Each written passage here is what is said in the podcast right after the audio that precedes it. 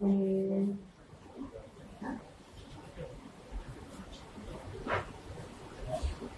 הבאים, תודה רבה שבאתם. אנחנו מאוד מעריכים את זה, כמו שאתם יודעים, זמן, בשבילנו זה משאב מאוד יקר. אז יצאתם מהבית, חלקכם הביא בייביסיטר, גם אנחנו. לבשתם, התארגנתם, אז אנחנו מאוד מעריכים את זה, תודה. זה מאוד מרגש אותנו שהגעתם לשמוע אותנו, כי התוכנית שלי ושל עמית למעשה היא, היא קורמת אור וגידים והיא פה. אנחנו מצליחים להפיץ את הידע שלנו, את הערך שלנו, את מה שעבדנו עליו, והוא מגיע לאנשים ואתם כנראה לא סתם כאן. למי שכבר מכיר אותנו מהיוטיוב, אז הנה זה אנחנו בלייב, אנחנו אנשים בדיוק כמוכם. למי שעוד לא שמע את כל החומרים שלנו ביוטיוב, אז מוזמן לעשות את זה, איזה כיף, כי יש לו עוד הרבה חומרים לשמוע. אז זה ברמת התודה רבה. זה אנחנו, משפחה מורחבת, זה מהטיול האחרון שלנו בצרפת. יש גם כאן מסכים, מי שאני מזכירה. תראו, הסיפור שלי ושל עמית הוא למעשה סיפור, הוא סיפור השראה. אוקיי? לנו הוא סיפור בעבר, ולכם הוא יכול להיות העתיד. אז אני, ברמת הטיעון הציפיות, אני רוצה להסביר לכם את הסיפור שלנו על הלילה וכולי, רובכם שמעתם, מי שלא שמע, כמו שאמרתי, ישיב. אנחנו נפגשנו כבר יותר מ-620 זוגות. יש קווים מאוד מאוד מדויקים שחוזרים ונשנים בפגישות שלנו עם אנשים. חשבנו שנכון להביא את זה לפרונט בשביל לעזור לאנשים שעוד לא פרצו קדימה להבין אולי איפה שם אצלהם הם צריכים לחדד קצת יותר. זה ברמת טיעון ציפיות לאן ההרצאה הזאת הולכת. אנחנו אה, נעשה אחר כך פגישה בהפתעה, משפחת פרידמן, אני מקווה שאתם כאן, כי עוד לא ראיתי אתכם. אה, היי, זה מאוד. יש פה משפחה שהתנדבה לדמות איתנו את הסשן, וזעיר אנפי. כן. אה, זה יהיה סוג של פגישת קפסולה כזו, כן, אנחנו לא נעשה את כל הסשן, אבל בכמה נקודות. אנחנו נהיה נחמדים, כי בדרך כלל אנחנו לא, ואנחנו נשתדל לחייב כל הזמן. אחר כך נצא שוב לקפה ולשתי מים וכולי, ונחזור לשאלות תשובות. תרגישו חופשי לשאול מה שאתם רוצים, אנחנו עונים על הכל. המוטו שלנו זה להמשיך לפזר את הידע שלנו, אנחנו לא שומרים לעצמנו כלום. מי שממש חשוב לו לשאול משהו במהלך ההרצאה ולא יכול להתאפק, אז תרימו יד ואנחנו כמובן ניתן לכם לשאול. ומי שיכול להתאפק אז פשוט תשמעו את השאלות בסוף. וזהו, בואו נצא לדרך. הנה, האחרונים רק ייכנסו וישבו. יש כיסאות? יש איפה לשבת?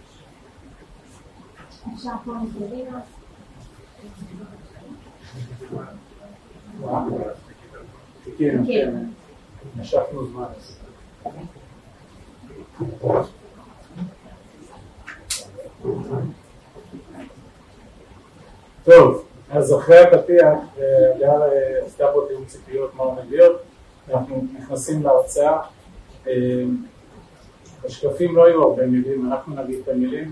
אנחנו ננסה להציג לכם היום את המבנה, את הקונסטרוקציה של איך אנחנו רואים את המודל שאנחנו עשינו ומה צריך, איזה חומרי גלם צריך לשים בו כדי שאחרים גם יצליחו. בסדר? זה הרעיון. כמובן אחרי זה יהיה פה הפגישה הזאת, שאלות ותשובות, עד שהבייביסיטר תבריז. אנחנו מתחילים בבניין, בבנייה של הבניין הזה, ביסודות, והיסודות בינינו הם ברמת התודעה. אוקיי, עכשיו תודעה זה מילה כל כך גדולה שבטח אני לא יודע להרחיב עליה ולחקור עליה, אבל התודעה מבחינתנו זה בעיקר המודע והתת מודע אצלנו במוח, כי אנחנו בהחלט בשנים האחרונות הבנו, ניסינו להבין למה אנחנו מתנהגים כמו שאנחנו מתנהגים, ויש הבנה שלנו שרוב ההתנהגות שלנו כבני אדם היא מבוססת על תת מודע, או יש כאלה שאומרים ש-97% מההחלטות שלנו בכלל לא בשליטתנו, אלא הם קורים באופן אוטומטי מהתת מודע, כי זה איזשהו מנגנון שעוזר לנו להגיב מהר להתרחשויות, מנגנון אבולוציוני. מה שקורה עם רובנו, ואנחנו נדבר עלינו, אבל זה כנראה נכון גם אליכם, התודעה שלנו במרוצת השנים, ואני אדבר עכשיו על פיננסים, יצקו לנו בתוך התודעה אמיתות ופרדיגמות והבנות ומשפטים וכל מיני חוכמות שבסופו של דבר קיבעו אותנו באיזשהו level שאני קורא לו בין ה-15 ל-35 אלף שקל. זאת אומרת, אני לוקח בסוף את כל מה ששמענו מהגן, מהבית ספר, מה, מהצבא, מהאוניברסיטה ומהעבודה, ויצרו לנו איזשהו עולם שאנחנו יכולים או נכון לנו לחיות באיזה level של 15 עד 30 אלף שקל או 35 אלף שקל למשפחה, וזה ה-state of mind שלנו. ואז ביום שרוצים לעשות מהלכים כמו שהגר ואני עשינו, שלמעשה אנחנו אומרים, אנחנו רוצים הרבה יותר מזה, ואנחנו רוצים הרבה יותר מזה גם לא באמצעות ידיעת כפיים, צריך להבין שצריך קודם כל לעשות פה שינוי תודעתי. אוקיי? שינוי תודעתי עמוק. איך עושים שינוי תודעתי? זה לא קל, כי אנחנו צריכים להתחרות עם המוח שלנו. המוח שלנו, אמרתי, הוא כבר במשך הרבה שנים, אותו הרבה דברים, חכמים יותר, חכמים פחות, כל מיני משפטים שאמרו לנו בילדות, חלחלו עמוק עמוק בפנים, אוקיי? אז אנחנו צריכים קודם כל להבין שצריכים פה שינוי, השינוי הזה מתבצע בשתי רמות, קודם כל פתיחות לשמוע ולקלוט מסרים נוספים, זה אומר שצריך לסנן ציניות, לסנן ספקנות, לסנן פרדיגמות, לסנן פחדים, לפתוח את הראש, קודם כל ברמה מאוד אישית, לפתוח את הראש לעוד תכנים, ומה שעשינו בהמשך, שכבר יצרנו קר נוח על תודעה, אוקיי, תדמיינו, באנו עם טוריה והתחלנו להוריד רבדים מהתודעה של ה-15 עד 35K, אוקיי, אנחנו רוצים הרבה יותר, אז הורדנו את הרבדים האלה, זה כמובן תהליך, זה לא בן לילה, ואנחנו יוצאים עלינו עכשיו מסרים, לא ששמענו מהסביבה שלנו הבינונית לכאורה, יסלחו לי כל האנשים שעסקו בחינוך שלנו, אני מצפה מעצמי להרבה יותר, עכשיו אני אתחיל לשמוע מצליחנים, אוקיי? ויש כאלה, ואני אבין מהראשון איך הוא עשה את זה, ומהשני איך הוא עשה את זה, ומהשלישי, ואנחנו נשמע ונשמע ונשמע וניתן את זה לחלחל, כי זה צריך להיכנס לתוך התודעה כדי להביא אותנו למצב אחר, בסדר? ולכן אני אומר, ואנחנו, מי שעולה איתנו לשיחה, או אנחנו אומרים את זה שש-שבע פעמים בשיחה, בסוף להגיע לאן שלהגיע, אם אתה במצב תודעתי ברמה שאנחנו נמצאים בו, אפשר להגיע. מי שנשאר תקוע בכל הפרדיגמות ובכל המשפטים ובכל התובנות שהפעילו אותו כל השנים, יהיה לו קשה מאוד לפרוץ את זה. אז שימו לב, התודעה בעינינו זה ה-level הראשון, זה היסודות של המבנה. התודעה, למעשה, כשאני ועמית יוצאים לדרך באותו לילה, אנחנו מבינים שה mindset שלנו לא מוכן בכלל לעשייה שאנחנו רוצים לעשות. אוקיי, אז זה מה שעמית מדבר, אנחנו מתחילים לשמוע תכנים שמתחילים למעשה לפתוח לנו את הראש בכלל לדבר שנקרא שפע. אוקיי, אנחנו בכלל לא מבינים שאנחנו יכולים להרשות לעצמנו לחשוב מעבר למה שחונכנו. אוקיי, אני חושבת שרובנו חונכנו אותו דבר ברמה הכלכלית. היינו בבית ספר, ואז הלכנו לצבא, ואז הלכנו לאוניברסיטה, ואז עשינו תארים, ואז חיפשנו עבודה. עשינו כל מה שאמרו לנו, כי ככה אמרו לנו, כי גם את ההורים שלנו חינכו ככה. ואז אנחנו מבינים שזה, רגע יש לנו איזה clash, שיש לנו התנגשות בין מה שאנחנו באמת רוצים לבין המציאות שאנחנו חיים בה. אבל אז איך אנחנו עושים את הצעד? כי בסוף אנחנו מונעים ממה שאנחנו מכירים, הרי הכי קל, כשמגיע לסיטואציה או בעיה, הכי קל לפתור אותה עם מה שאתה מכיר מהבית, כי זו התשובה שאתה שולף מהמותן. אבל מתי אתה מאתגר את עצמך לצאת מה comfort zone? זה לא קל. כי הכי קל להשתבלל, הכי קל לחזור בחזרה ולהגיד, לא, זה בשבילי, חינכו אותי שכסף זה רק לעשירים, שכסף נמשך לכסף, שמרבה נכסים, הרבה דאגות, שזה בטח משפט של ישמעאל דני, כל מיני משפטים שהטביעו לנו בראש, שלמעשה קיבעו אותנו למקום המאוד קל, ואז היה נראה לנו שברגע שאם מצאנו עבודה ויש לנו משכורת, אז זה נגמר. ואז אנחנו מביאים ילדים, ואז יש לנו בית, ואז יש לנו משכנתה, ונגמרו החיים. איזה יופי, מה שאני לא ציפיתי ליותר. עכשיו, אנחנו מבינים ברגע הזה שהתודעה שלנו פוגשת את הלמה. הלמה שלנו למעשה, אנחנו מבינים שהוא נוגע בנקודה מאוד מאוד רגישה, יש כמה נקודות מאוד מאוד רגישות שאיתן למעשה אנחנו יוצאים לדרך. הלמה שלנו זה לא הלמה החיה שיורקת, זה הלמה אנחנו עושים, אני אעשה את זה ברמה ציורית, למה אחרי היום עבודה קמנו מהספה ועשינו משהו אחר, אוקיי? לא נתקענו על הטלוויזיה. והלמה הזה זה הרובד השני בבניין שאנחנו מדברים עליו. הראשון היה התודעה, והשני למה. למה לעזאזל אנחנו עושים את זה? כי בדרך שאנחנו הלכנו, ובדרך שאם אתם רוצים ללכת, יהיו מלא מכשולים, יהיו מלא פחדים, יהיו מלא חרדות, ואתם צריכים את הלמה מאוד מאוד מאוד מזוקק ברמה הזוגית, ברמה המשפחתית, אם אין למה ברור, סיכויי הצלחה נמוכים. הלמה שלנו היו לנו שלושה למה, שניים שידענו כבר מההתחלה ואחד שנחשפנו אליו ככל שאנחנו בלימוד. הלמה הראשון, אנחנו מדברים עליו תמיד, זה הרצון שלנו לשלוט בחזרה בזמן שלנו. הבנו שהזמן זה המשאב הכי יקר, וזה מי שהיה שכיר כל החיים שלו ולא נתן לעצמו איזושהי סתירה יום אחד, אז מאוד קשה לו להבין את זה. אבל הזמן שלנו, תחשבו מילקוט עד היום שאתה עובד או לא משנה, מישהו מנהל לך את הזמן. בבית ספר, בצבא, באוניברסיטה, מישהו מנהל לך את הזמן ואתה מובל. ברגע שאתה מובל, אתה לא שולט בזמן. הזמן רק הולך, לא יחזור. וככל שאתה מובל, מישהו מחליט לך מה טוב.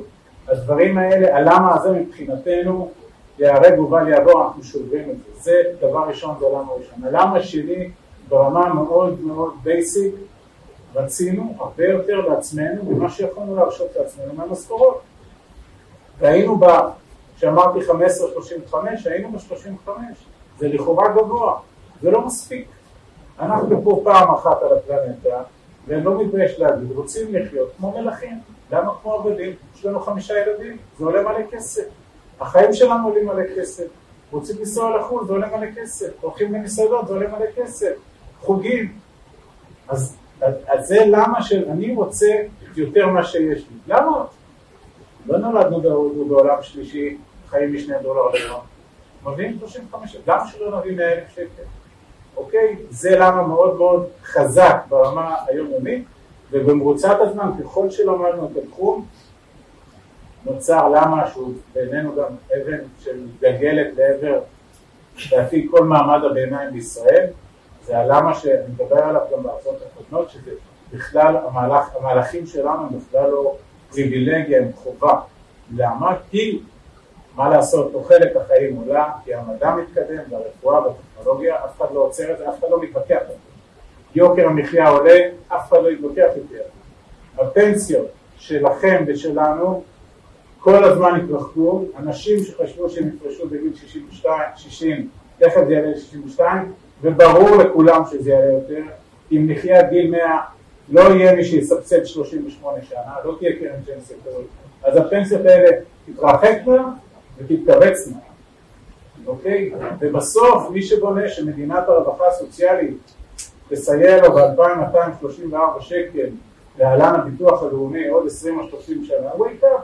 אנחנו לא רוצים להסתמך, כולנו חיים פה, זה לא יקרה, ביטוח לאומי לא יהיה פה כדי לעזור לנו, אוקיי, ואם יהיה יביא 2,000 שקל, ו-2,000 שקל לא יעזרו לנו. אז יש פה אקסיומות מאוד חזקות שאי אפשר להתעלם מהן, וזה למה שגם מאוד ירדן אותם, אוקיי? זה השלושת הלמים שלנו. זה למה שגם בגללו אנחנו כאן. כי כשאנחנו יוצאים לדרך שלנו, אנחנו מבינים, כמו שאמרתי, אנחנו לא שונים מאף אחד. אנחנו פשוט רצינו לדאוג לתא המשפחתי שלנו, כי אני בלילה אחד שאלתי תמיד, אני באמת רוצה לדעת איך אנחנו הולכים לכלכל חמישה ילדים. זה, זה לא נראה לי, המשכורות שלנו לא יספיקו, ואני ממש נבהלתי. ואז עכשיו שאנחנו יושבים עם זוגות, אנחנו אומרים להם, חברים, אנחנו דואגים לכם. כי עוד כמה שנים, גם אתם, אם היום לא תדאגו לעצמכם, אתם עוד כמה שנים תהיו בעוני מחפיר. אתם לא יכולים שמישהו אחר יסדר אתכם בעתיד, זה לא עובד ככה. המדינה הזאת באמת יכולה לפשוט הרגל, ואני רוצה לדאוג לעצמי, אוקיי? אני רוצה שההכנסות שלי יהיו ממקורות שאני דואגת להן, ולא כי מישהו מכתיב לי אותם.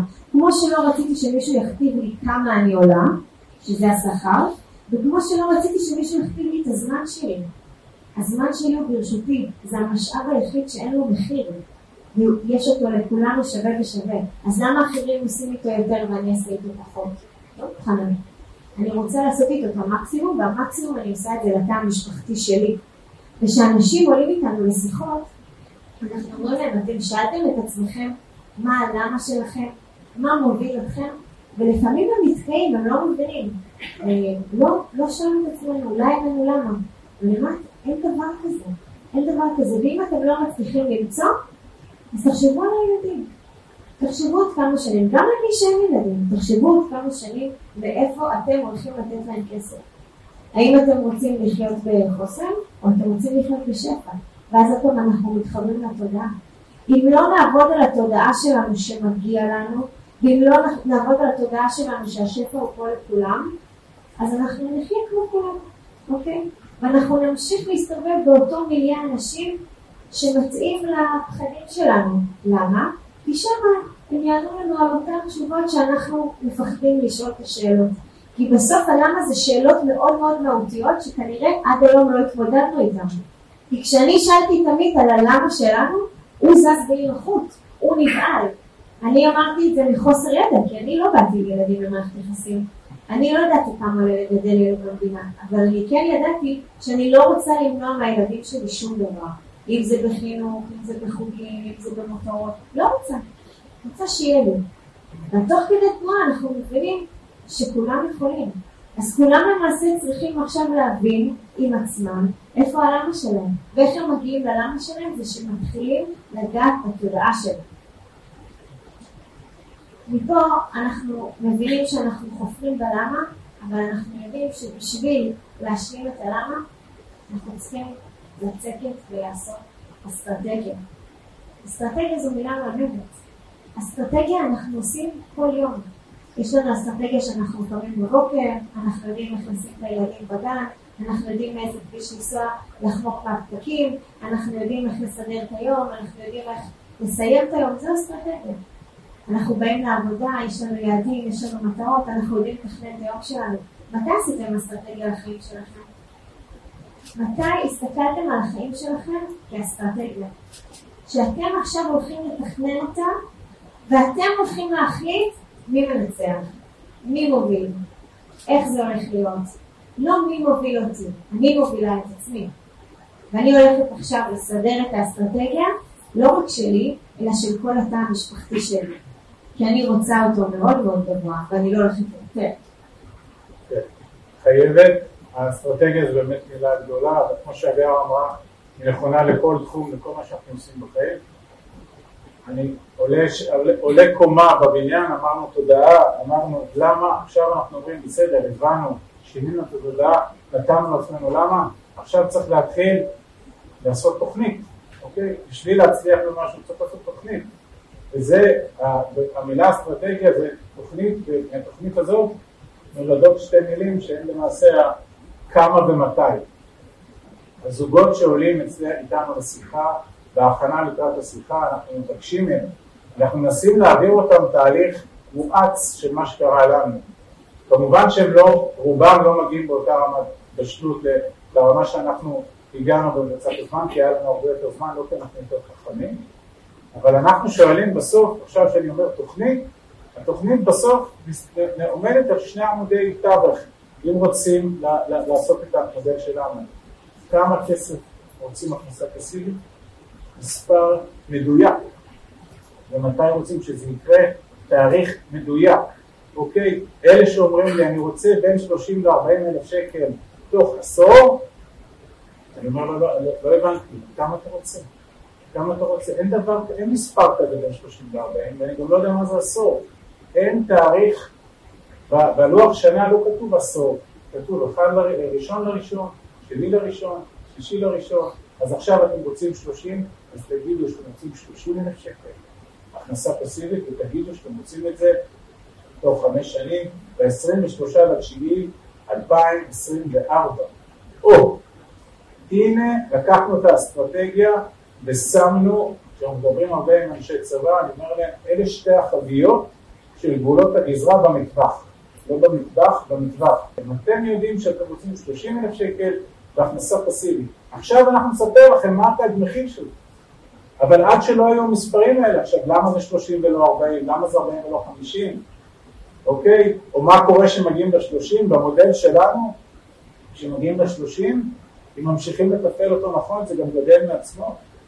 אוקיי, אז אנחנו גם עוזרים לאנשים שהם לא יודעים כמה ולמה, בכלל הרבה זוגות אומרים אנחנו לא יודעים כמה אנחנו רוצים, תעזרו לנו, אומרים להם כלל אצבע, תכוונו לנטו שלכם היום, כדי להגיע לפוזיציה שאתם הולכים לעבודה, מי זוג שמרוויח 30 אלף שקל מתוך חמש שנים יצליח להביא עוד 30 אלף שקל מהכנסה פסיבית, באופן תיאורטי הוא יהיה בפוזיציה שהוא הולך לעבודה כי הוא רוצה ולא כי הוא חייב הישרדותי.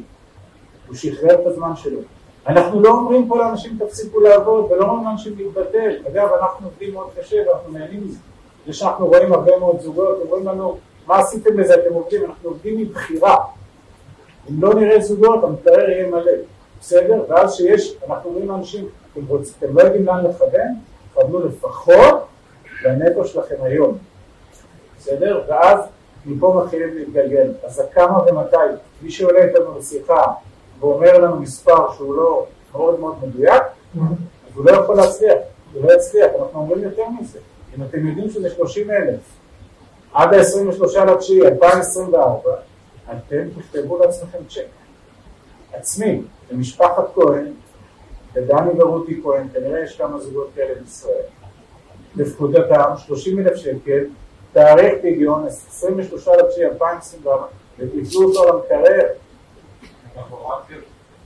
תתלו אותו למקרר ותתלו אותו במצידי על המראה במקלחת, כי זה צריך לתת לכם כל יום סתירה קטנה מה עשינו בשביל הפרויקט שלנו.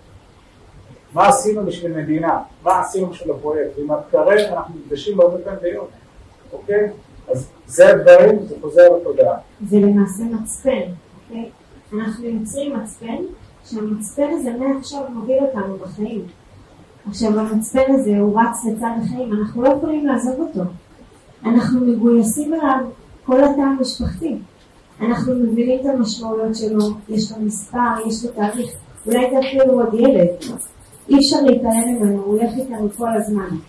והוא מתחבר לתודעה, כי אם התודעה שלי מבינה שעכשיו אני מכונסת אל המהלך והתהליך, אני לא יכולה, אני לא יכולה לא להצליח פה. עכשיו לפעמים זוגות גם קצת מגזימים עם המחיר, כי אנחנו אומרים, תפריזו במשמעות וזה בסדר, כן? זה בסדר, יש לו הרבה, אבל אנחנו אומרים, גם אם לא תגיעו למאה אחוז, בסדר? הגעתם לשמונים, אבל יצרתם יש מאין.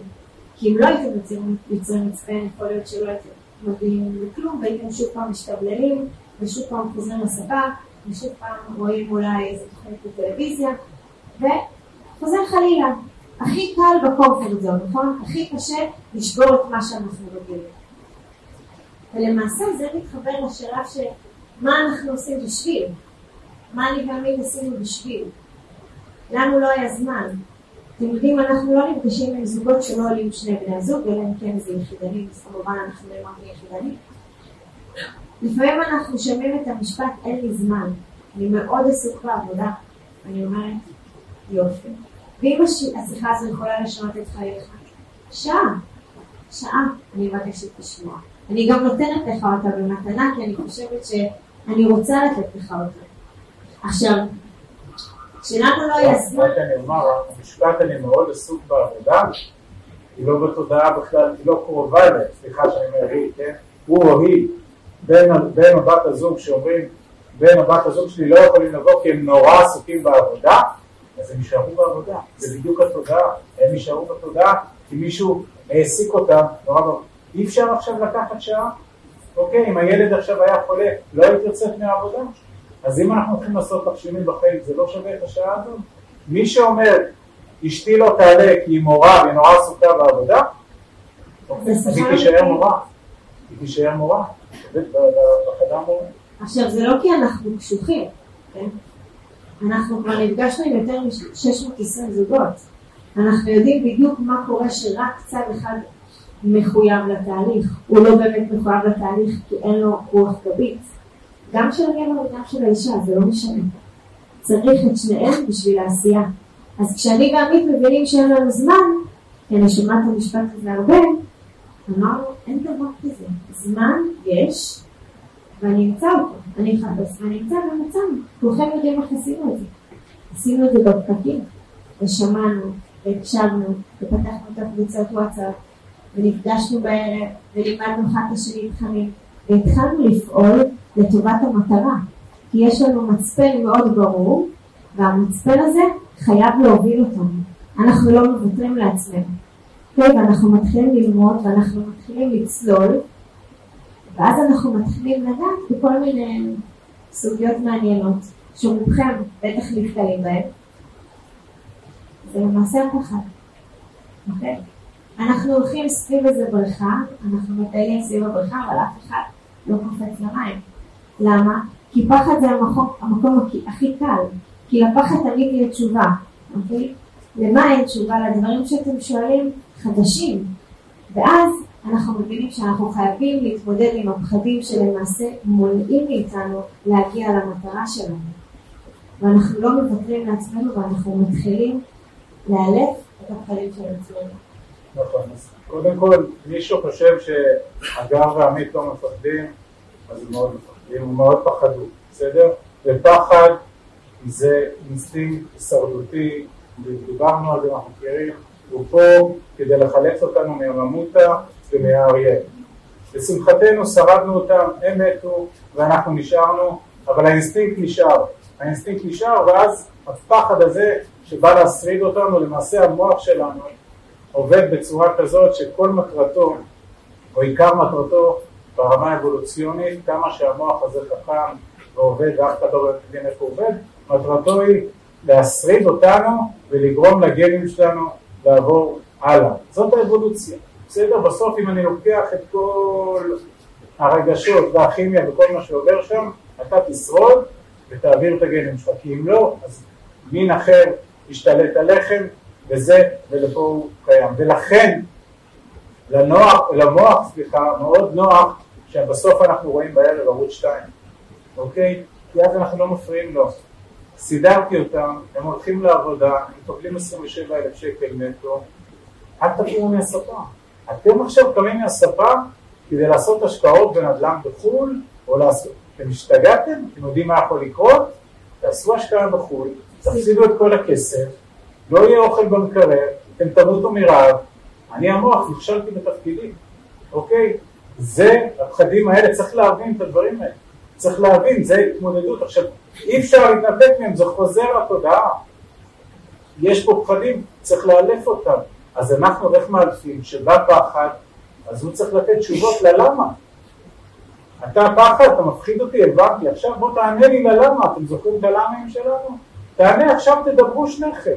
וכשאתה בזום, אחד יביא עם הפחד ואחד יבוא, יבוא עם הלמה, ותעשו על זה קונסיליום, אוקיי? ותבינו שהלמה צריך לגבור.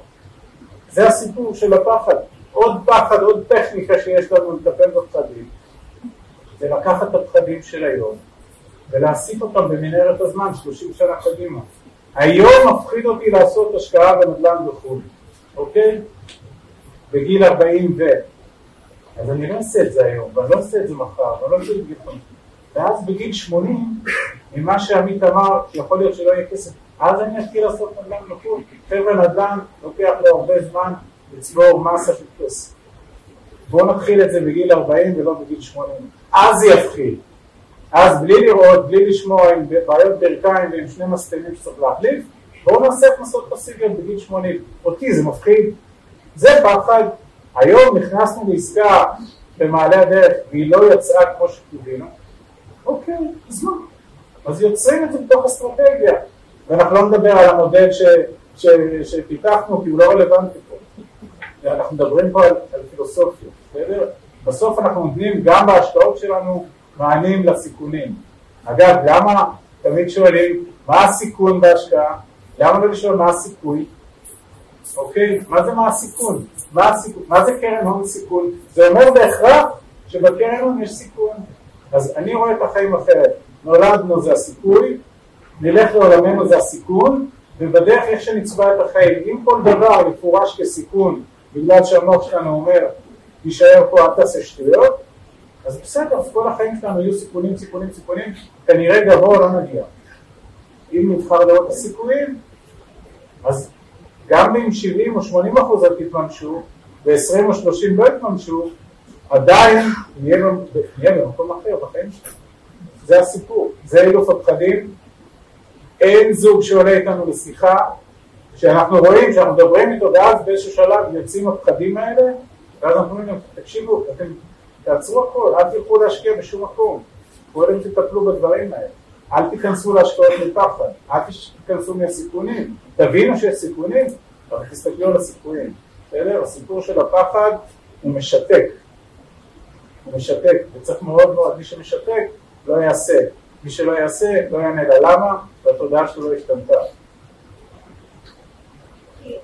אז למעשה אנחנו מבינים שחייבת להיות מחויבות לתהליך. שני בני הזוג אמורים עכשיו על הלמה והמצפן. אם מישהו אחד פוחד וזה בסדר, מישהו השני צריך לעזור לו. אם מישהו אחד מוביל, אולי יש לו אפילו יותר זמן ללמוד ולנבור בחומר, זה בסדר, אבל הוא חייב לקחת את הפרטנר שלו איתו קדימה, אוקיי? אי אפשר שאחד יוביל את המהלך, זה לא יצליח.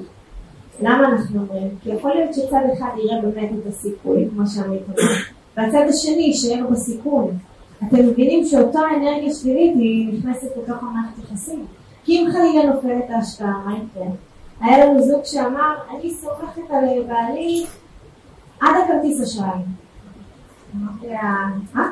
מה זה אומר? מה זאת אומרת? לא, כל עוד הכרטיס אשראי עובר זה בסדר, ביום שהכרטיס אשראי לא יעבור, אז הוא מת. אמרתי לה, אוקיי, כנראה אנחנו לא הגענו למקום הנכון, ותראו איך הבנתם על מה אנחנו מדברים, ואז היינו צריכים להסביר להם. חברים, זה לא עובד ככה. לשנינו יש אחריות. אין דבר כזה, אני מבינה בחשבון, הוא לא יודע את החשבון בנק. אני סומכת על בעלי שיעשה עבורי את כל הבחירות. מה את אומרת? מה זאת אומרת? ומה את? לא מוכנה לשמוע את זה בכלל, עכשיו אני מדברת בשני המילים, כן? זה שנתתי דוגמה בחורה, זה לא אומר כלום, זה גם, זה גם מגיע בדברים. אני לא יודעת כמה יש לנו בקרן השתלמות, לא עשיתי אקסל, אנחנו מרוויחים, נראה לי שככה, מוצאים, מה קורה? אנשים לא יודעים כמה מרוויחים, אנחנו שואלים אותם כמה אתם מוציאים, הם לא יודעים, אבל כמה אתם מרוויחים. שואלים אותי, אם אתה שואל אותי, אני לא יודעת, לא הייתי בחשבון בנק שלך.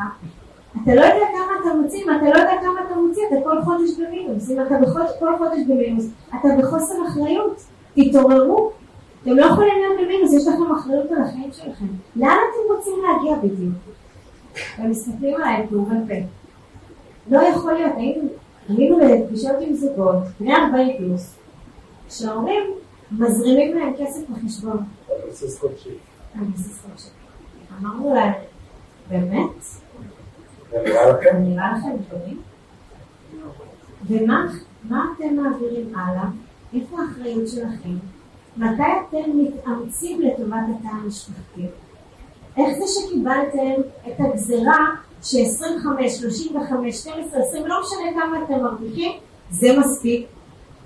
אז הלכתם להורים לבקש כסף? ומתי תתאמצו? שני הזוגות חייבים להיות מחויבים לתהליך, לא מוכנים לשמוע תשובה אחרת, אוקיי? לא סתם יש פה אלונקת כסף, זה לא סתם. אם מישהו אחד מפיל אותה זה נופל, אין, זה לא יכול להצליח. אנחנו יוצרים פה money machine. ה money machine הזה מלווה אותנו עכשיו בין חמש לשש שנים. ה money machine הזה לא מתערבב עם הלייפסטייל, אתם לא תטוסו איתו לתאילנד. לא עכשיו, אחר כך כן. אבל עכשיו אנחנו יוצרים מנגנון. ועכשיו אנחנו מתכנסים כולנו לטובת המנגנון. וכן, זה גם הילדים, כי זה כל התא המשפחתי, נכון? אמרתם לילדה לא לקנות שולחן כי קונים פרות. יפה מאוד. That's the spirit, ככה לא הבינה איך נכנסה פרה לסיפור. חברים, יש פה זוג שמדברים בסלנג של מודל הרפת בבית גם לילדים. אנחנו תכף ניגע בסוגיה של חינוך פיננסי. אבל המחויבות לתהליך זה עומד פה. לכן, תסלחו לי אנשים שלא יראו את ההרצאה הזאת, שאנחנו ניתנו להם פגישה, פתחנו פסקת, ראינו שרק אחד עובד, אמרנו נעים מאוד, היחידה, יחידנית, לא, אשתי בעבודה, בעלי בעבודה, אמרנו בסדר גמור, אתה יכול להמשיך לעקוב אחרינו בדיבור, אנחנו שולחים אחלה מיילים. ושיהיה לך יום טוב ובהצלחה, אוקיי? זה הרמת מחויבות שלי ושל עמית, ואנחנו מעבירים אותה. סליחה. אה, אני מחויב לה. רק דבר אחד, לגבי המינוס פה שדיברנו, אנחנו מתארים פה מבנה שאנחנו בונים, אוקיי, התודעה, הלמה, אסטרטגיה, כמה ומתי, זוג שבמינוס בכלל לא יכול לצאת לדרך, אוקיי? מי שבמינוס בעינינו היסודות ראויים, אי אפשר לבנות על מגדל המינוס. אנחנו על הריבית של המינוס נשלם הרבה יותר מהריבית של המודל. אז מי שבמינוס וחשב שאנחנו נעזור לו, נוציא שפנים מהזה ונביא אותו ל-100 אלף שקל הכנסה פסיבית, הוא העיקר, אוקיי? בכלל בשביל ה-100 אלף שקל צריך לתת כסף. אבל מי שבמינוס, קודם כל תסגרו את המינוס. אני לא ראיתי בניין שעומד באוויר, אוקיי? קודם כל תסגרו את המינוס. עכשיו לגבי המחויבות, המסע אלונקות הוא מצוין, למה? כי בצבא שנסענו אלונקות, זה היה פעם, אז לפחות ארבעה או שישה נסעו אותם, וכשהתעייפנו מישהו אחר נכנס פנימה. פה יש זוג, זוג, על האלונקה כתוב 20K או 30K או 40K, זה הכמה שלהם. ה-K, אני הופך את זה לקילו, זה 30 קילו, זה לא 30 אלף שקל. אוקיי, עכשיו אתם סוחבים 30 קילו, והמתי, אם אתם רוצים 10 שנים, אז תבינו מה זה אומר, אתם צריכים עכשיו מתחת לאלונקה, לצד החיים שלכם, לקחת את האלונקה הזאת 10 שנים, לכן אנחנו אומרים גם לאנשים, אל תכוונו 10 שנים קדימה, תכוונו למשהו של 5-6 שנים, כי זאת מחויבות זוגית שהיא חייבת להיות אבסולוטית, וככל שהיא תהיה יותר ארוכה, היא תהיה יותר קשה. וברגע שבן זוג אחד מתעייף ונוטש, האלונקה נופלת. האלונקה נופלת זה לא יצליח. ואנחנו מאוד מאוד, שוב, בהתחלה עלו תמיד יחיד. סליחה שאני אומר, לרוב זה היו גברים כי הנשים נורא עסוקות, או לנשים זה לא פעם, או אני סומכת עליו, מה שהגר אמרה, אוקיי? ואז עולים גברים, אין בעיה, אני אדברר לי, לא קרה איתם כלום, אנחנו במעקב מאות זוגות, מי שעלה לבד לא קרה איתם כלום, חבל. חבל על הזמן של כולם. הסוגיה שאנחנו נוגעים בה היא הוליסטית, אוקיי? אני תמיד אומרת שהאקשן, איפה להשקיע זה החלק הקל. באמת זה החלק הקל. יש לנו מודל שחקני אלפא, שמעתם אותו, אתם יכולים לבחור בעצמכם, יש חלק שעושים את זה לבד, מצוין. רק תעשו כסף, זו הגישה שלנו. אבל הטיפול בלצאת לדרך הוא חייב להיות הוליסטי. חייב, בני הזוג צריכים לעשות אותו ביחד. וחוץ מזה יוצא עוד משהו מיוחד ואחר. ברגע שאתם מתחילים לגעת בסוגיות, אם תשאלו אותי, אני ועמית עומדים פה היום, אוקיי? אנחנו עומדים פה כי אנחנו נותנים לכם ערך. כשאנחנו יצאנו לדרך והתחלנו לשמוע מצליחנים, שמענו כל הזמן שבשביל להצליח, תחכו מצליחנים. אז חיכינו מבטיחנים, התחלנו לשמוע אותם עוד ועוד ועוד, וכל הזמן שמענו את המשפט, you must bring um, your uh, value. to the marketplace. לא הבנו מה הכוונה, איזה value. איזה שוק, מה השוק, איזה value, יש לנו value, איזה value, על מה דיברו? אחד אומר value, שני אומר value. ואנחנו לא מצליחים לתרגם את זה, אנחנו לא מצליחים להבין כמו המשפט, הכסף על הרצפה, הסתכלתי ומצאתי כשאתה נוסע לעבודה אין לך זמן לעשות כסף. איך זה יכול להיות? אני נוסע ואני מקבלת משכורת. זה התודעה עוד לפני שטיפלתי בה. ואז תוך כדי אני מבינה שבאמת כשאני נוסעת לעבודה אני לא, אני לא עושה כסף כי הכתיבו לי כמה אני מרוויחה. ולמה אני לא רואה את הכסף על הרצפה? כי אני פה כל כך עסוקה במסלול העכברי שאני מפספסת את ההזדמנויות. ולמה אני אומרת לכם, האקשן זה קל? כי ההזדמנויות נופלות לנו על הראש. יש כל כך הרבה הזדמנויות, אבל אנחנו לא רואים אותן. זה כמו שאישה נכנסת להיריון, פתאום כל האנשים מסביב בהיריון, נכון? אבל זה לא ככה, הם היו בהיריון גם קודם. לכן אני אומרת, כשאנחנו מטפלים בתודעה וההזדמנויות ופותחים את עצמנו לשפע, פתאום אנחנו רואים כמה שפע יש מסביב, וכמה אנשים נחמדים ומעניינים אנחנו פוגשים בדרך, ואיך הם יכולים להשאיר אותנו. ואז אנחנו אומרים שאנחנו למעשה יוצרים את ה-added value שלנו ליקום הזה. וחברים, למה פתחתי ואמרתי שזה מרגש? כי אתם באתם לשמוע את ה-added value שלי ושל עמית. לשם קיבלנו, זו הייתה המטרה שלנו. אמנם זה התחיל בהתחלה כמו סוג של מורה נבוכים לאיך יוצאים להשקעות, אבל תוך כדי שאנחנו צולחים את המהלך שלנו, אנחנו מבינים שזה בכלל האקשן, זה ההימור שלנו. ואת זה שמענו אצל אנשים מאוד מאוד גדולים, טוני רובינס, ג'ים רוהן, כולכם בטח נחשפתם, תיקיית השפע, תיקיית השמע שלנו, הכל שם, אוקיי? ואז אנחנו מתחילים גם לומר משפטים כמו divorce your story, אוקיי? אני מתחילה להבין מה זה אומר, ולהתמודד עם הפנימי שלי. והיום כשאנחנו עולים למעשה לפגישות עם בני זוג, ואין להם כסף, אין להם מוניצים. אין להם מספיק. אין להם מספיק. יש כאלה שאין להם בכלל, יש כאלה שיש להם הרבה. ואז הם אומרים, אבל איך אני מתחיל? איך אני בכלל יכול לצאת בדרך? אז כמו שעמית אמר קודם, אנחנו לא קוסמים. אין לנו כסף שאנחנו שולפים מהמותן, זאת התבנית, שימו ככה XY ויוצא לכם ההכנסה פסיבית. לא. אתם צריכים להשתדל. עכשיו מלבד זה שאתם נכנסים פה ל money משום שאתם יוצרים בכל הסשן הזוגי, כל אחד צריך לנבור בעצמו ולהבין איזה added value יש לו לעולם הזה, אוקיי? עכשיו זה אולי נשמע קצת, אוי מה את רוצה ממני, אני הולכת לעבודה, אני ממש לא במה שאני עובד, אני אוהבת את העבודה שלי, זה נהדר. אבל אם אתה רוצה ליצור לך איזה money machine, אתה חייב להזין אותה. בשביל להזין אותה, אתה חייב להיות פתוח בתודעה לשפע. ובשביל להיות פתוח לתודעה לשפע, אתה צריך להבין שאתה צריך כסף. אנחנו לא רק נשארים ב-level של הרוחניקיות, נקרא לזה, אנחנו גם יורדים לתכלס. ובשביל להזין את המאני נשים, ההזדמנויות צריכות מימון, ובגלל שיש כל כך הרבה הזדמנויות, אנחנו צריכים להביא הרבה כסף למנגנון. ומאיפה אני מביאה כסף? מכל מקום שיש. וברגע שאני מפסיקה להביא כסף מהלוואות, ואני ממנף את הבית, ואני ממנף את הקומות השתלמות ואת הקופות גמל, ולקחתי מההורים מה שלא עשיתי, עכשיו אני מתמודדת עם עצמי. איך אני, או עמית, או שני בני הזוג, מביאים עוד כסף לתוך הבית. ואז מה אנחנו אומרים? אה, שוב, להסביר, להביא עוד כסף, אנחנו כמובן לא נשדוד בנו, אוקיי? אבל מה שהגר מדברת פה ומה שהבנו על עצמנו, שוב, הקשבנו למצליחנים, זה הצורך של האנשים לזקק מתוכם מה הם יודעים לתת ברמה מאוד ערכית, שיהיה מישהו שמוכן לשלם על הכסף. אחרי שעות העבודה אנחנו עובדים ומביאים את ה-20-30 אלף שקל כדי לחיות, רוב 99% מהזוגות שאנחנו מדברים איתם אין להם מספיק כסף כדי להגיע לכמה ומתי. אין, אוקיי? עשו את זה, יש את הקרנות, יש את ההון העצמי, יש את הפה, עדיין יהיו חסרים להם כמה מיליונים. בסדר? רק לסבר את האוזן, בשביל 20 אלף שקל הכנסה פסיבית, במודל שלנו צריכים שלושה וחצי מיליון שקל שיתגלגלו. רק 20 אלף שקל, אוקיי? ובא זוג ורוצה 40 אלף, אני אומר לו, אין בעיה, צריך 7 מיליון שקל.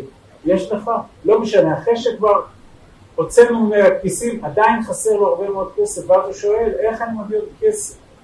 ולהביא עוד כסף זה להפסיק למכור את הזמן שלנו, כי כבר מכרנו אותו למעסיק, זה לא יעזור אם נלך בבוקר ונחלק עיתונים בעוד אלפיים שקל, זה לא הכסף, אנחנו צריכים להפסיק למכור את הזמן ולהתחיל למכור ערך, ואז זה ה-value שאליו ג'ים רון, אגב, המלצתנו החמה, ג'ים רון, אם לא הבנתם אותנו, תלכו לשמוע ג'ים רון, שהוא אגב המנטור של טוני רובינס, בסדר?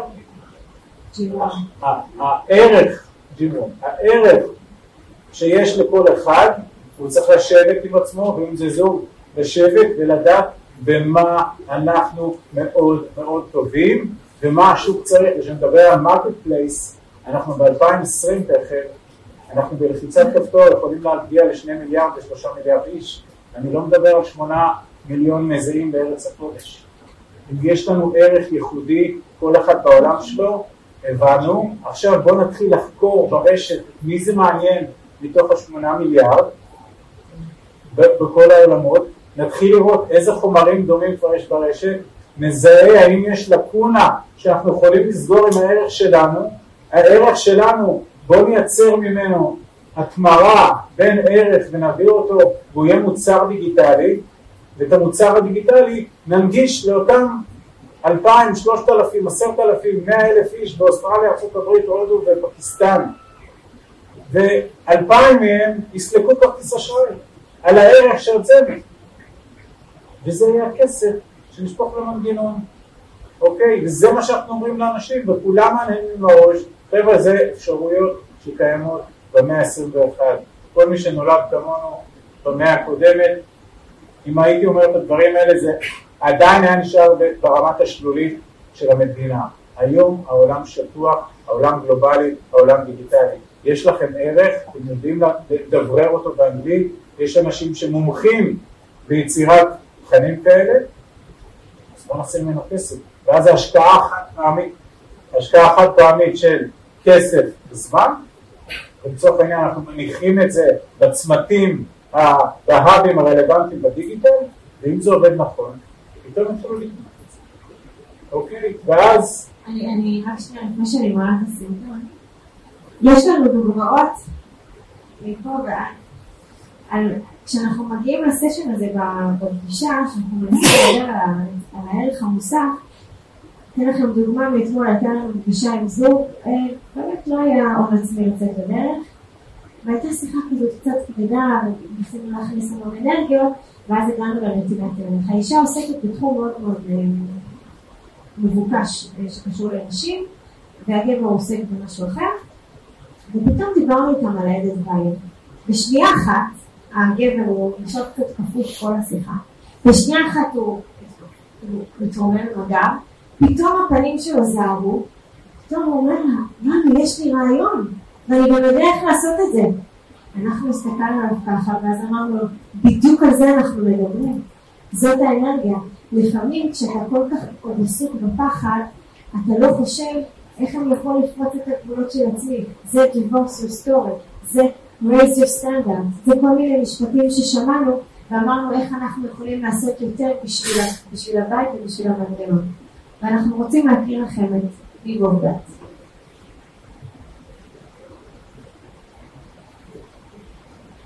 שלום לכולם, שמי מורדך, אני שותף בסמכות בקצת ציוני.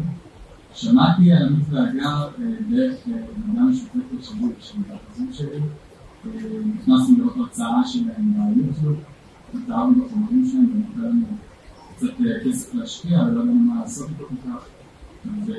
ומתוך הלמידה, מה שעמית והגר מעבירים, הבנו שזה קודם כל בידיים שלנו, להציג חלום גדול. ואפילו נפגשנו פנימית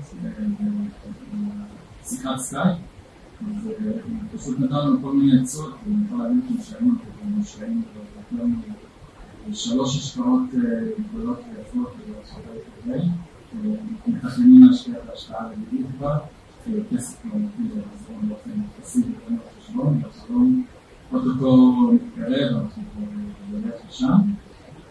עמית באחת השיחות אמר לנו, אתם צריכים עוד מקור להון בעצם. זה רק משהו לגבי איזשהו קורס אינטרנטי שאתם יכולים לעשות עכשיו. אני עובד בהוצאת ספרים, אני מוציא ספרים לאור, אבל לעצמי, חוץ מהספרים שאני הוצאתי, לא, לא היה לי יותר מדי משהו לתת, אבל לא חשבתי לפחות מה לתת לעולם. ועמית פתח לי את הראש ואמר, למה שלא תעשה קורס אינטרנטי? ואז התחלתי לחשוב, באמת העולם הרוחני זה מאוד גדול, למדתי שמניזם, התחלתי לעשות קורס על שמניזם, ואני רוצה להעביר,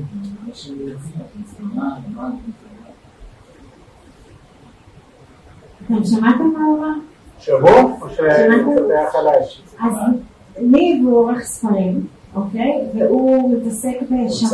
הוצאה לאור, והוא מתעסק בשמניזם, זה תחום רוחני, לא לא מכירה. אבל בזמן השיחה שלנו, הוא פתאום מבין שלמעשה התחום שהוא כל כך טוב בו ומכיר, אין לו למעשה קורס אינטרנטי, או אין עליו חומרים, או או או. אז הוא אמר, רגע, זה טוב למאנישים. אז הוא הלך ועשה קורס. אתם מבינים באיזה רמת מודעות ומוכנות הבן אדם הזה נמצא לצאת לתהליך? הוא כבר שם, הקורס שלו באוויר. ואנחנו רק הצלחנו להעביר לו את הזיק שהיה לי ולעמית באותו לילה. זה, זה בעינינו סופר מרגש, כאילו הנאום הזה של מה שאמרתי על ה... קחו את הידע שלכם, תייצרו ממנו משהו דיגיטלי, תפנו לעולם, כולם מעניינים לי מראש. אני יודע שהרוב, לא יודע עד כמה מצליחים להכיל את זה, אבל הנה בא פתאום אחד ועלה מולנו בטלפון לפני שבועיים, חבר'ה, אני מוציא קורס, בגלל מה, בזכות מה שאמרתם, בעינינו זה מטורף, לזה אנחנו מתכוונים, אוקיי? עכשיו אין בזה גבולות, האם אתה יודע לגדל עכבישים, להטיס טיסנים, עלה מולנו אה, אה, בחור שמתמחה בגידולי אה, קנאביס, אגרונום, והוא מסתכל את ה-20 אלף שקל, אמרתי לו, תבין שהידע שלך היום בבועת הקנאביס יש הרבה מאוד גורמים בעולם, וזה יכול לעניין אותם, נכון? אולי תייצר את זה. עלה מישהו, דוקטורנט בבינה מלאכותית, חי מאיזה קצבה של לא יודע, 7,000 שקל. אמרתי לו, אתה מבין איזה ידע יש לך? AI בעולם שלנו? תיקח את זה, תייצר מזה, תעשה מזה כסף. חבר'ה, יש הזדמנויות, 121, הכסף על הרצפה. הייתה איתנו קונדיטורית, שלא מרוויחה מי יודע מה בעסק שלה, ומסתבר שהיא הופעה עוגות ממש טוב, ככה בעלה אומר, הוא אומר שהתגובות ממש טובות. ונתנו לו איזה שני טיפים, כן? לא שאנחנו איזה יועצים עסקיים, אבל זה היה לנו מאוד טריוויאלי, אמרתי לו, תקשיב, ראש השנה בפתח, שתעשה כמה מאפינס כאלה, תביא לעבודה שלך, ותמכור, מה הבעיה? שבוע אחרי זה התקשר ואמר, יש כבר 20-30 מזונות חלקות. עכשיו, זה לא כי, עוד פעם, זה לא כי אנחנו יותר חכמים, אנחנו פשוט בגלל שאנחנו פתוחים בראש לשמוע, אנחנו מצליחים, אני אומרת לפעמים אתה כאילו מוריד את המשקפיים, אתה מנקה אותם ואז אתה שם, אתה רואה את המציאות קצת אחרת. כי לפעמים אתה כל כך תקוע, שזה כבר משתלט לך על החיים, ואז אתה שוכח שאתה יכול להתקדם. אז לפעמים אתה צריך איזה מישהו קטן שקצת יעשה לך בגב, ואתה עושה למעשה ריסטארט, אבל אתה נכנס לריסטארט הזה כבר פול פאוור. עכשיו, בכל הנתינת ערך הזה יוצא משהו מאוד חמוד, שקוראים לו חינוך פיננסי. אני לא קיבלתי חינוך פיננסי. אתם? מישהו קיבל חינוך פיננסי מההורים? את כולנו לדעתי לימדו אותו דבר שאנחנו צריכים לקנות בית בארץ הקודש. פיננסים זה לא חשוב, תנ"ך חשוב, אלגברה חשוב, לשון, פיננסים לא חשוב. לא חינכו אותנו פיננסים, בעיה. זה בעיה ואנחנו מבינים את זה תוך כדי כי, כי, כי נגענו בלמה. וכשנגענו בלמה, המספרים לא הסתדרו. אוקיי, אנחנו הולכים פה בקווים מקבילים, גם משק הפן המאוד הוליסטי, אבל גם משק הפן המאוד פרקטי. אוקיי, זה כמו שאני ועמית מתעוררים בבוקר, אנחנו, אחרי שאנחנו אומרים בוקר טוב, אנחנו שואלים האם הכסף שלנו ממוקסם בצורה הטובה ביותר. אוקיי? וזו שאלה שאנשים צריכים לשאול את עצמם. ואז כשהם קונים בית, כי אמרו לנו שצריך לקנות בית, אחרת נגור ברחוב, כי חס וחלילה לגור בדירה שכורה, השתגעתם, יכולים להעיף אתכם מהבית. ומה זה להעיף אתכם מהבית? זה מסוכן. תגורו ברחוב. מסוכן מאוד. אז אנחנו מבינים שהכסף שלנו לא ממוקסם, ואם הכסף של אמא של עמית לא ממוקסם, טוב, יש בעיה. יש בעיה במודל, ואם יש בעיה במודל, צריך לטפל בה. ואז אנחנו למעשה עושים חינוך פיננסי. חלק מההחלטות שאנחנו יוצאים לדרך היה שהטרמינולוגיה בבית משתנה והשיח משתנה. אנחנו מדברים על כסף. אנחנו הולכים להכניס את הילדים לתוך הסיפור. הם מבינים מה אנחנו עושים. כסף זה לא מילה, זה לא מילה זרה. זה לא הטבו הזה. מדברים על כסף. כמה כסף עושים, מה עושים עם הכסף, למה אנחנו מוצאים את הכסף, מה אנחנו רוצים שהם יעשו עם הכסף, איך אנחנו מתנהלים עם הכסף. עכשיו, רוצה להראות לכם משהו קטן, תראו לי איך זה נראה לכם הדבר הזה. עכשיו אני אסביר, כי אני ציירתי את זה. אני והבת שלי הקטנה, אה, מרץ 2016, אוקיי? ארוחת ערב ביום שישי. אנחנו, אגב ואני, מנסים, אז אנחנו עם השלוש בנות שלי הגדולה, היום היא בת 21, היא הייתה בת 17, אה, והשנייה הייתה היום בת 17, בת 14, והקטנה הייתה בת 9, מיכאל היה תינוק, או בכה או ישן, כנראה שהוא בכה, ואנחנו יושבים בארוחת ערב ביום שישי ואנחנו מנסים להסביר לבנות שאנחנו הולכים למכור את הבית שלנו. זה מהלך, אחרי שאנחנו הצלחנו להעיף את הבולשיט שסיפרו לנו כמה חשוב להחזיק בית, אז היינו צריכים להעביר את זה לבנות, וזה חשוב להעביר להם את זה לא כהנחתה, אלא בתוך חינוך פיננסי, בסדר? כי שלא יגידו, בואנה, מה זה, אבא השתגע, אבא והגר השתגעו. כל החברות שלנו, ההורים מחזיקים את הבתים, ואצלנו מוכרים את הבית. 2016, מרץ, 16 או 18 במרץ 2016. יופי, ערב שישי. ואז הם סיימו לאכול, לקחתי דף, שני צבעים, אדום וכחול, להלן חינוך פיננסי. ואמרתי להם, שימו לב, יש שתי אפשרויות, לאבא ולאגר יש מיליון שקל הון עצמי, זה הרבה, אמרו כן, הרבה, אמרתי להם, שימו לב, זה הכחול. יש שתי אפשרויות לעשות עם המיליון שקל הזה. אפשרות א', על המיליון שקל, להעמיס עוד שניים או שניים וחצי מיליון שקל משכנתה, לקנות בית, לחיות כמו מלכים. זה טוב? אמרו כן, זה מצוין. אמרתי להם, יש בעיה קטנה. השניים וחצי מיליון שקל האלה, במשך שלושים שנה, נצטרך להחזיר אותם, ואחרי זה נצטרך להחזיר עוד שתיים וחצי מיליון שקל. אוקיי? אמרו, אז מה הבעיה? אמרתי, מה זה מה הבעיה? מי יחזיר? אמרו לי, אתם. אמרתי, לא, אם אני אחזיר, אתם לא תראו את הכסף. כי אם זה יצא מהכיס שלי, הוא לא יעבור אליכם. אז אולי זה לא כזה רעיון גדול אם אני משלם הרבה כסף. אמרתי להם, יש עוד אפשרות. אנחנו לא נקנה בית עבורנו, נגור בשכירות, ואז בואו נראה מה עושים המיליון שקל. להלן אפשרות ב', עם המיליון שקל אמרנו להם אגר ועמית, אגר ואבא, יודעים לקנות ארבעה נכסים בחו"ל, אוקיי? והנכסים האלה, אנשים יגורו בהם, יגורו דיירים בבתים שלנו. לא אנחנו בבית שלנו נגור, אלא יגורו דיירים. ואז אמרתי, תעצמו את העיניים, תגידו לי איזה רעש אתם שומעות. ילדות, הם עצמו את העיניים, אבא לא שומע כלום. תקשיבו, תקשיבו, זה הרעש של הדולרים שהדיירים משלמים לנו כל חודש שכר דירה, לא מבית אחד, לא משניים, מארבעה בתים. ואתם יודעים מה יקרה אחרי כמה שנים? מכל בית ייבדו עוד שני בתים. למה? כי אנחנו את הכסף הזה נטפל בו נכון, נחזיר אותו למנגנון, וייצאו עוד בתים. ואתם יודעים מה יקרה עוד כמה שנים? מכל בית ייבדו עוד שני בתים. למה? כי ככה עובד נדל"ן. ואתם יודעים מה יקרה יום אחד? כל הבתים האלה יהיו שלכם. שווה? ואז אמרו אוקיי, ואז עברתי אחת אחת, מה עדיף? אפשרות א' או אפשרות ב'? הראשונה אמרה ב', השנייה אמרה ב', השלישית אמרה ב', אמרתי להם אוקיי, יצאו החוצה, יצאו החוצה, ראו שאלה במכירה על הבית. בסדר? סגרנו את הסיפור. באותו יום גם אמרנו להם, אנחנו משתפים אתכם, אנחנו נעדכן אתכם, מדי כמה חודשים נספר לכם איך זה הולך, מדברים על הכסף בבית, אוקיי, מבינים מה זה נטל ומה זה נכס. קיבלתם עכשיו כסף בבר מצווה, ביום הולדת, מה עושים לכסף? האם רצים לקנות איתו עוד 700 דברים שכבר יש לנו, או שמחפשים לראות איך הוא יכול מהכסף לעשות כסף? בואו תשקיעו אצלנו, הם משקיעו את הכסף אצלנו, הן מקבלות ריבית, הן יודעות מה זה ריבית וריבית, הן יודעות מה זה הלוואה.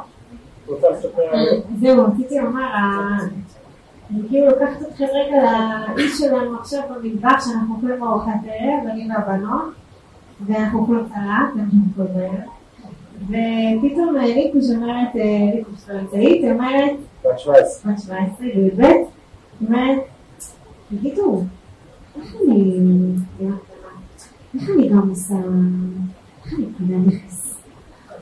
לליקוש, הגעת למקום הנכון. כמה את רוצה להרוויח? כמה יש לך? עכשיו אנחנו יודעים כמה יש לה. אמרתי לה, תקשיבי, קודם כל ריגשת אותי, כי גם חיכיתי שתשאלי את זה. כי כשאתה שומע את זה כל פעם מסביבך, בסוף זה, זה יוצא החוצה. כי איך עושים את זה? אז אמרנו לה, תראי, אנחנו יכולים לקנות לך נכס, רק שאת צריכה להלוות מאיתנו כסף, ואין לנו בעיה לתת לך הלוואה, אבל את צריכה להתחייב שתחזירי אותו. עכשיו את רוצה לשמוע איך אנחנו עושים את זה? אמרתי לה, תראי, אנחנו לא מאמינים בחסכונות. חסכונות זה נראה לנו משעמם, זה שוחק. כל מי שלמעשה שם כסף בחיסכון, אני יכולה להגיד לו תודה, גם ממני וגם מעמית, כי לרוב אנחנו מלווים את הכסף הזה מהבנק, אז תודה לכל מי ששם כסף בראש. אנחנו מאמינים שאפשר לשלם כל חודש החזר לבנק, ולקחת את ההלוואה קודם, ולא לחכות לחסוך עכשיו את ה-200, את ה-100 למה לחכות כל כך רחוק? הייתה איתנו מישהי בשיחה שחסכה לאוניברסיטה לילדים 40 אלף שקל. אמרתי לה, תגידי, כמה זמן את חוסכת פה בכסף הזה? 13 שנה, שמתי 250 שקל בבנק. באיזה תנאים הכסף? אני לא יודעת. אני לא יודעת, איפה הוא היה? אני לא יודעת, כמה הוא עשה? אני לא יודעת. אתם מבינים? 13 שנה, עשתה 40 אלף שקל. עכשיו אנחנו אומרים, תהפכו את המשוואה. קודם כל תביאי לי את הכסף. שלום בנק, אני רוצה כסף. עכשיו אני אשקיע את הכסף, אוקיי? ואז מה קורה? אני משלמת כסף לבנק, אוכלת קרן, הכסף עובד, בסוף גם יש לי נכס, גם שילמתי אותו, מה שהתכוונתי לחסוך, למעשה שילמתי אותו לבנק, וגם יש לי בקצה ככל הנראה עליית ערך. אז תראו כמה דברים משינוי קטן של המשוואה. אז ישבנו עם ליקוש ואמרנו לה, אין שום בעיה, אלו התנאים. את מתחייבת לנו לסכום כסף כל חודש, אנחנו הולכים לקחת בשבילך הלוואה מהבנק, כמו שאנחנו אומרים גם לאנשים בוגרים. אם אתם כבר מיציתם את כל האפשרויות שלכם מול הבנק, תעמידו את ההורים בפרונט. לא סיימתם עם ההורים, תעמידו את האחים, שיקחו בשבילכם, אתם תחזירו את ההלוואה. וכל זה הולך אחורה, אתם מבינים? זה added value. למה אנחנו רוצים שתעשו added value? שתייצרו את כסף שייכנס כל חודש, שהכסף הזה ישלם הלוואה, שההלוואה הזאת תקנה לכם נכסים. אנחנו רוצים שיהיה לכם הרבה נכסים. אצלנו מדברים רק ברבים, אין יחיד, יחיד לא עובד אצלנו. אוקיי? ואז זה הולך אחורה, איך אני מעלה את הפחדים, כי אולי אמרו לי, לא לקחת הלוואה. יש כאלה שעולים לסקייפ ואומרים, אני בחיים לא לקחתי הלוואה. ואני אומרת לו, למה? למה לא לקחת הלוואה? זה מנוף, איך נתעשר? הוא לא לקח הלוואה, הוא לקח את משכנתה. כן, זה הכי משכנתה זה לא זה הלוואה. מה, אני אקח 200 שקל הלוואה? אז היא אומרת לו, אבל לקחת מיליון שקל כן, זה משכנתה. כן, לא, אבל משכנתה זה בסדר. זה לקחת מיליון ולהחזיר שתיים, זה מאוד הגיוני. כן, אבל מדברים על ריביות, זה- זה בסדר להחזיר, אבל אנחנו מדברים פה על עליות ערך, אנחנו מדברים מה מה הבית שאנחנו עושה אומרים בשבילי. לילדה, שאם היא יודעת לייצר כל חודש את הסכום שישלם את ההלוואה, אז במקום לחסוך אותו עכשיו שש שנים, בואו נקצר את הדרכים, ניקח את ההלוואה, נתנה איתו נכס, הסכום anyway קיים, שאלנו אותה אני יודעת, וילדה עובדת, עובדת חזק מאוד, אוקיי? אז זה כבר נכנסים לטכניקות, אבל כשבאה ילדה ואומרת אני רוצה גם, זו תחושה טובה. אגב, אצלנו, כשילדים לומדים לקרוא, הם לא קוראים, הספר הראשון זה אבא עשיר אבא עני, זה לא אה, כיפה אדומה וכל אלה. זה- כן, ואני אגיד לכם את האמת, זה מרגש, כי ככה אתה מרגיש שהדברים שאתה, זה כמו שאתה עובד באדמה, אתה בהתחלה זורע את הזרעים, אחר כך אתה משקה, ואז מגיע, הפרי מגיע, אוקיי? וכשהפרי מגיע זה נהדר. ואז אתם שואלים את עצמכם, אולי לא שאלתם, אה, מה אתם עושים מחר בבוקר? יש שתי ורסיות לשקף הזה, הוורסיה שלי זה מה אתם עושים היום בלילה, אבל הגר היא הנחמדה ואני הפחות, אז זרמתי אני אומרת שאחרי סשן כזה, אני לא יודעת כל אחד איפה זה פגש אותו, אבל יש כאלה שלוקחים את זה לאקסטרים, זה מצוין, יש כאלה שזה יכול לבוא רק ליד האוזן, אבל אולי הם לקחו איזה משפט שתיים. אני אומרת שצריך לתת לדברים לשקוע ולחלחל? אבל מה אתם עושים מחר בבוקר? מישהו פתח פה כבר קבוצת וואטסאפ זוגית? פתחתם? כל הכבוד. וכבר שלחתם שם תכנים וכזה? איזה עלובים. אז מי שלא עשה את זה, אני מבקשת ממנו לעשות את זה מחר בבוקר. אתם פותחים קבוצת וואטסאפ, אתם זורקים לשם תכנים ביוטיוב, עמית והגר, ספריית השמע, יש שם חומר לכמה שנים. אגב, אתם לא צריכים את הספריית שמע שלנו. כן. הכל מונח, כולם שמים, רק ת- רק תיקחו תיקחו. מהמדפים את הידע. תכתבו את המילים, מילות חיפוש הכי אהבניות שיש, הכנסות פסיביות, כסף, הצלחה, מדע התעשרות. ייפול עליכם חומר בערימות. עברית, אנגלית, יש הכל, יש הכל מהכל, מה שנוח. ותתחילו לשמוע, ותתחילו להכניס את עצמכם לווייב הזה של התודעה שדיברנו, אוקיי? כי למעשה, כמו שאמרנו, המחשבה, היא תייצר לכם את המציאות, אוקיי? וזה להשתמש ברשת, זה מה שאנחנו עשינו, לנו זה עבד, אין שום סיבה שזה לא יעבוד גם לכם. ואיך אתם משתמשים בכל התובנות שיש ומכילים את זה למעשה על הבית שלכם.